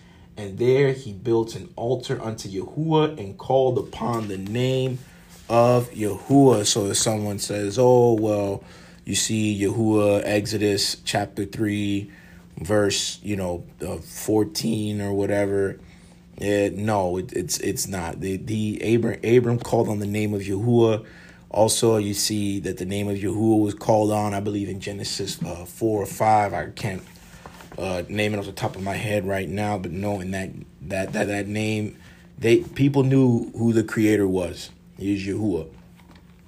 All right, so um, so for Genesis twelve three, you know, it's it, it's it, that's that's Messiah right there, right? and that's what we talked about uh, earlier. And then when you go to Genesis chapter 12, verse 5, if you go to Jasher, lines up with Jasher chapter 13, verses uh, 20 to 25, and that lines up with that. And also uh, Jubilees chapter 13, it, uh, lines up with that as well. Jubilees chapter 13, verses 1 through 10. And then when we go to Genesis chapter 12, verses 11 to 13, this is when uh, Abraham is in Egypt, right? And so, starting right here, Genesis chapter 12, verse 10, and there was a famine in the land, and Abram went down into Egypt to sojourn there. Uh, and Abraham went into Egypt to sojourn there. For the famine was grievous in the land, and it came to pass when he was come near into Egypt that he said unto Sarai his wife, Behold, now I know that you are a fair woman to look upon. Therefore it shall come to pass when the Egyptians shall see you, that they shall say, This is his wife, and they will kill me, but they will save you alive. Say, I pray you, you are my sister, that it may be well with me for your sake, and my soul shall live because of you. And it came to pass that when Abram was coming to Egypt, the Egyptians beheld the woman that she was very fair. The princes also of Pharaoh saw her and commended her before Pharaoh. And the woman was taken into Pharaoh's house, and he entreated Abraham well for her sake. And he had sheep and oxen and he asses and men servants and maid servants and she asses and camels. And Yahuwah plagued Pharaoh and his house with great plagues because of Sarai, Abram's wife. And Pharaoh called Abram and said, What is this that you have done unto me? Why did you not tell me that she was your wife? Why said you, She is my sister, so I might have taken her to me to wife? Now therefore, behold, your wife, take her and go your way. And Pharaoh commanded his men concerning him, and they sent him away and his wife and all that he had. So there is a lot more to this than what we just see in Genesis chapter 12, verses 10 to 20. There's way more, and we get more context of that story in Jasher. So there's way more context to the narrative or the history behind Genesis 12, verses 10 through 20. And it starts here at Jasher 15 and it goes all the way to verse 34. And this is a fun story to read. There's some funny stuff in it. And then after that, uh, we'll call it, uh, yeah, I guess I guess we'll call this a study. All right, Genesis, uh, my bad, Jasher chapter 15. And in that year there was a heavy famine throughout the land of Canaan, and the inhabitants of the land could not remain on account of the famine, for it was very grievous. And Abram and all belonging to him rose and went down to Egypt on account of the famine. And when they were at the brook Mitzrayim, they remained there some time to rest from the fatigue of the road. And Abram and Sarai were walking at the border of the brook Mitzrayim, and Abram beheld his wife Sarai, and she was very beautiful. And Abram said to his wife Sarai, Since Elohim has created you with such a beautiful countenance, I am afraid of the Egyptians, lest they should slay me, right, murder me, and take you away. For the fear of Elohim is not in these places. So Abraham, he wasn't like, you know, they're like, oh, Abraham lied and he was cunning and conniving. No, this was survival. This isn't, th- there's no such thing as dealing in deceit when it's a survival thing. You know what I'm saying? Like if, you know, a guy is like trying to like rob you and kill you and he wants to hurt your family and you're like, hey, then, oh, I, I, don't, I don't have a family. And he's like, oh, whatever. And he like leaves you alone. That's not dealing in deceit. Or if he's like, oh, where's your family at? So I can hurt them too. And you're like, hey, I don't know. And then he like goes off. That's not dealing in deceit. That's not being a liar. That's that that's survival. You understand what I'm saying? So he was afraid because, you know, the people in that area, they didn't have the fear of the most high. So he was like, hey, these people don't believe in what I believe in, so they might, you know, they they, they might hurt us. Surely then you will do this, say you are my sister, to all that may ask you, in order that it may be well with me and that we may live and not be put to death. And also, like Sarah was a very Sarah was a very be- beautiful woman, right? You know, nowadays, you know, we have this, you know, ju- judicial system that, for the most part, although people may not agree with it, there is a lot of safety in it you know, versus back in the day, you know, depending on who, who you were and who you were cool with, you could get away with killing a guy and taking his wife. And if you were cool with the right people, no one cared. They were like, hey, whatever. Hey, this guy's a foreigner. Who cares, man? So this was those days. Back in the day, they got they, they got real gritty. They got real gritty, man. Surely then you will do this. Say you are my sister to all that may ask you, in order that it may be well with me, and that we may live and not be put to death. And Abram commanded the same to all those that came with him to Egypt on account of the famine. Also, and on top of that, there was a famine. People people get crazy um when uh what you call it Pe- people get crazy when there's poverty you know. All, all praise to the most high in yeshua's name. We haven't really reached a, a time like that in this country. But you know if when you see you guys see these food shortages going on on the news and these uh export shortages all these import you know holds all this stuff people get weird. You know, y'all remember in 2020 with all with all the looting, with all the BLM stuff, because people were, you know, there was at an all time high. A lot of people lost their jobs. A lot of people were broke during during the pandemic. You know, when when times get crazy, people get crazy, and there's a famine in the land. You're walking around with with, with a beautiful woman at your side. Who's to say a crazy person who, who hasn't had a, a woman or, you know what I'm saying? This this is this this is a very grimy time right now. They didn't have supermarkets back then. If there was a famine and your farm wasn't growing food, shoot, I don't even want to think about it. Also, his nephew Lot, he commanded, saying, If the Egyptians ask you concerning Sarai, say she is the sister of Abram. And yet, with all these orders, Abram did not put confidence in them, but he took Sarai and placed her in a chest and concealed it among their vessels. For Abram was greatly concerned about Sarai on account of the wickedness of the Egyptians.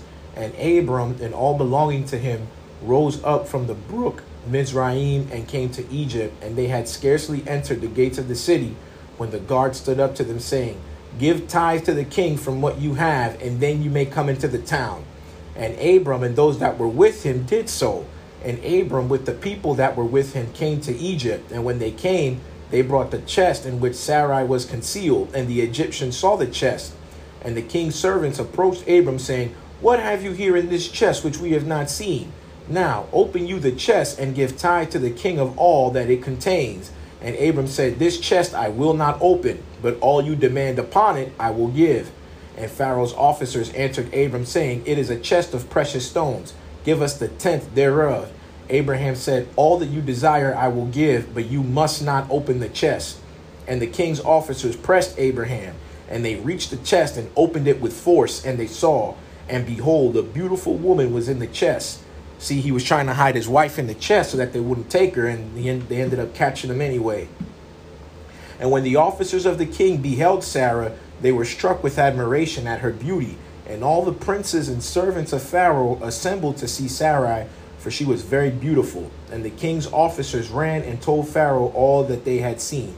And they praised Sarai to the king. And Pharaoh ordered her to be brought. And the woman came before the king. And Pharaoh beheld Sarah, right? He saw Sarai, and she pleased him exceedingly. And he was struck with her beauty. So, so he saw Sarai, and he was like, "Whoa!" Like, you ever seen a, a, a beautiful woman? You know what I'm saying? Like, like, like when I saw my wife, I was like, "Whoa!" Like, stop dead in my tracks. And Pharaoh beheld Sarai, and she pleased him exceedingly, and he was struck with her beauty. And the king rejoiced greatly on her account, and made presents to those who brought him the tidings concerning her. So she was so pretty, he gave a reward to the guys who brought her to him. And the woman was then brought to Pharaoh's house, and Abram grieved on account of his wife, and he prayed to Yahuwah to deliver her from the hands of Pharaoh. And Sarai also prayed at that ti- time and said, O Yahuwah Elohim, you did tell my lord Abraham to go from his land and from his father's house to the land of Canaan. And you did promise to do well with him if he would perform your commands. Now behold, we have done that which you did command us, and we left our lands and our families, and we went to a strange land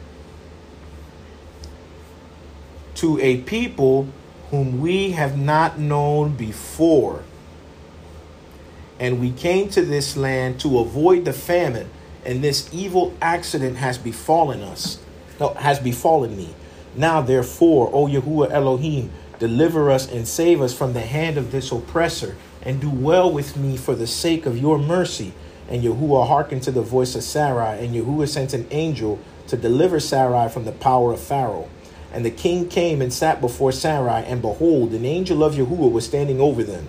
And he appeared to Sarai and said to her, Do not fear, for Yahuwah has heard your prayer. And the king approached Sarai and said to her, What is that man to you who brought you here? And she said, He is my brother. And the king said, It is incumbent upon us to make him great, to elevate him, and to do unto him all the good which you will command us. Because they thought Abraham was her brother. They were like, Yeah, yeah, he's your brother. He's all good. If he, she was to say that was my husband, you know what I'm saying? That's what Abraham was afraid of.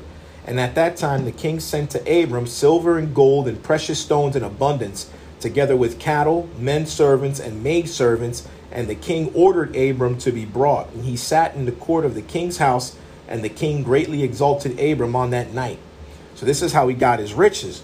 And the king approached to speak to Sarah, and he reached out his hand to touch her when the eh, when the angel smote him heavily. So he just went to like touch her, like, hey, come over here. And the angel of Yahuwah hit him. He beat him up. That's what smote means. And he was terrified, and he refrained from reaching to her. And when the king came near to Sarai, he, he was just trying to get close to her. The angel smote him to the ground and acted thus to him the whole night. So he was just getting a whooping all night, man. That's that's funny. And the king was terrified. And the angel on that night smote heavily all the servants of the king and his whole household on account of Sarai. And there was a great lamentation that night among the people of Pharaoh's house. And Pharaoh, seeing the evil that befell him, said, Surely, on account of this woman has this thing happened to me. And he removed himself at some distance from her and spoke pleasing words to her. And the king said to Sarai, Tell me, I pray you, concerning the man with whom you came here. And Sarai said, This man is my husband. And I said to you that he was my brother, for I was afraid, lest you should put him to death through wickedness. And the king kept away from Sarai, and the plagues of the angel of Yahuwah ceased from him and his household. And Pharaoh knew that he was smitten on account of Sarai, and the king was greatly astonished at this. And in the morning the king called for Abram and said to him, What is this you have done to me? Why did you say she is my sister? Owing to which I took her unto me for a wife. And this heavy plague has therefore come upon me and my household. Now, therefore, here is your wife. Take her and go from our land, lest we all die on her account. And Pharaoh took more cattle, men servants, and maid servants, and silver and gold to give to Abram, and he returned unto him Sarai his wife. And the king took a maiden whom he begat by his concubines, and he gave her to Sarai for a handmaid. That's Hagar. So right here, Jasher 15, 31, that's how Hagar came about. When you see in Genesis chapter 12, verse 20, and they sent him away and his wife and all that he had, he gave us he gave Hagar as a maidservant. That was his daughter. That's fa- that's the daughter of that Pharaoh. And the king said to his daughter, It is better for you, my daughter, to be a handmaid in this man's house than to be mistress in my house after we have beheld the evil that befell us on account of this woman. And Abram arose, and he and all belonging to him went away from Egypt, and Pharaoh ordered some of his men to accompany him and all that went with him. And Abram returned to the land of Canaan, to the place where he had made the altar, where he at first had pitched his tent. And Lot, the son of Haran, Abram's brother, had a heavy stock of cattle, flocks, and herds and tents, for Yahuwah was bountiful to them on account of Abram. So that's that. That is the uh, wrap up. That's uh, all the Jasher and Jubilees uh, in the notes that lines up with uh, Genesis 9 through 12. Uh, these are my notes and my take on things, plus the supporting scriptures. Uh, so, yeah, I'm uh, open to feedback, guys. Let me know. All right. All right, guys, that was the Torah portion, Genesis chapters 9 through 12, with the full context supporting scriptures of Jasher chapter 7 to chapter 15, verse 34, and then Jubilees chapter 6 to chapter 13, verse 15. So I'm going to start uh, uh, putting that in, in the beginning. I'm not going to read those chapters along with the Torah portion if you guys want me to do a separate recording reading all three of them together let me know But what I am gonna start doing is just, and ra- rather than waiting for you guys to see it in the notes, I'm just gonna put it, uh, starting actually with this episode. You guys can hear it in the beginning of the episode. This is all pre-recorded and kind of jumbled up. This is my first time pre-recording it on uh, the Anchor app. So thank you for bearing with me if you made it to the end. So I'm just gonna start it off, putting in, all right, like Genesis 9 through 12, and then this is what you could read in Jasher and Jubilees to get the full context. But uh, thank you guys for listening to the podcast. Thank you guys for sticking here for you know this year. I just made a new project this year. Thank you guys for being patient. I know it's been such a long time since I uh, came out with a Torah portion. I know it's been a couple of weeks, and I know that's like sucks for like consistency. Shout outs to my brother Dre for uh, like hitting me up, like, yo, where's the podcast at? But uh, yeah, and I know the audio quality may not be as good, but uh, thank y'all for bearing with me. Shalom, shalom, shalom. I'm gonna uh, push this Torah portion out this week and try to play catch up. So don't be surprised if you just see mad of them come out, and then it's gonna be back to releasing every Shabbat. Just please bear with me, guys. I'm like working, you know, two jobs, trying to figure it out, trying to figure out where me and my family's gonna live, and you know, just getting everything together. Like, you know, I'm, you know, I'm, I'm 27 years old with a wife and two kids, and my, you know, all praise to the Most High. I'm able to have enough work, whereas my wife can be a stay-at-home mom. But like, you know, like we're not rich. Like for my wife to be a stay-at-home mom, we're not living you know, in, in, in luxury, you know, like there we ain't we ain't starving per se. There was a situation where we almost got starving because of a freaking snake bite, but uh, you know, Abba blessed me with a decent job so that my wife can be a stay-at-home mom. But with that, that that comes with like, you know, your boy is working, and then three mouths to feed, and this is, is rough, guys. You know, sh- shout outs to all the men out there, you know, trying to provide a biblical home with a stay at home wife out here hustling and grinding the right way, not illegally. I love you all. Shalom, shalom, shalom. Thank you for listening to the Guard Your Garment podcast. Thank you for supporting me, man. Like, dude, I don't do this for my own glory. I don't do this for vanity. I don't even really make money off of this stuff. And I never wanted to make money. Like, you know, everyone who's donated, you know, hallelujah. Thank you so much. I truly appreciate it. I don't understand, like, when I was going through that situation earlier this year, all that money. Shout out to my brother Dre. Shout out to my brother Bryson Gray, my, my, my sister, Miss Rothblad, all of them, everybody, everybody, everybody. I, I wish I could name you all. I'm just shooting off the top of my head. Be cheesy, like, you know what I'm saying? There's just so many people. Thank y'all so much. Like y'all helped me so much, man. Like you know, I got, I got almost got tears in my eyes right now. You guys are so incredible, man, and I, I appreciate you all for supporting.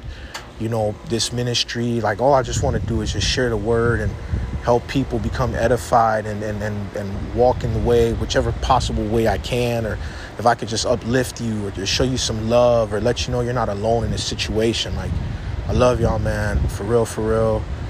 Shalom. Pray y'all enjoy this and you know keep on keep on walking in the way, following Yahuwah and Yeshua's name. Amen. I love y'all. Shalom. Thank y'all. All right. I'm out. Uh, I'm gonna play uh, a nice track. This track's gonna start the next episode, but it's uh, Amos 3 1 through 3 by my brother Hezekiyah. I love y'all. Shalom, shalom, shalom. And this is the Guard Your Garment podcast. All right, guys, the track that's ending tonight's episode is Amos 3, verse 1 through 2 by Hezekiyah. Uh, the link to it will be in the description. Amos 3, 1 through 2 by Hezekiyah. It's a favorite by me and my wife. I like to listen to it in the morning when the sun's rising. I'm coming home from the gym. You know, it's really it's a really nice track.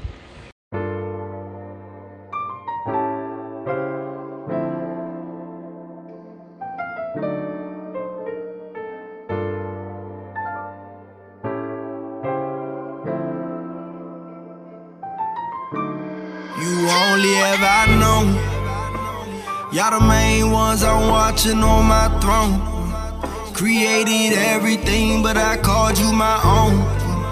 That land I gave you, put my name on it, my home.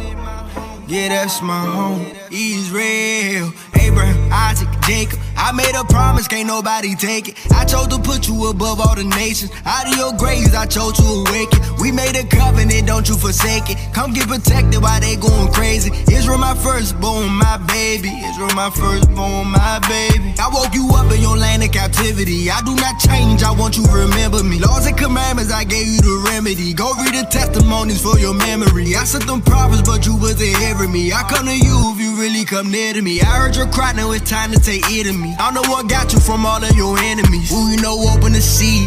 Them waters was bitter, but I made it sweet. Case you ain't know how to swim. I'm, I'm your protector, so I made you walk on your feet. This a reminder you married to me. I just want you be all I called you to be. They called you niggas, but I made you priests. I'm about to give you back everything. I'm sending plays for you.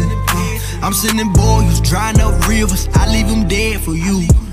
Pharaoh, let my people go. You heard what I said for you. Pharaoh, let my people go. You heard what I said for you. For you, you only ever known. Y'all the main ones I'm watching on my throne. Created everything, but I called you my own.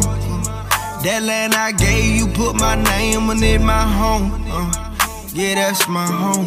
Israel. I'm the reason you in captivity. We made a covenant, you ain't remember me. You broke the covenant, I sent your enemy. Get out my lane since you wasn't fearing me. I'm, I'm, I'm the reason they put you in chains. I'm the reason they switched up your name.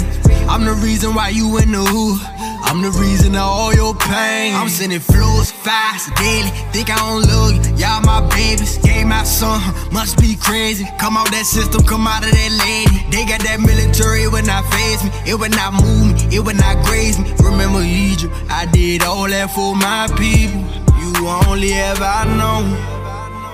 Y'all the main ones I'm watching on my throne. Created everything, but I called you my own. That land I gave you, put my name on it, my home. Uh, yeah, that's my home. You only ever known. Y'all the main ones I'm watching on my throne. Created everything, but I called you my own. That land I gave you, put my name on it, my home. Yeah, that's my home. Israel,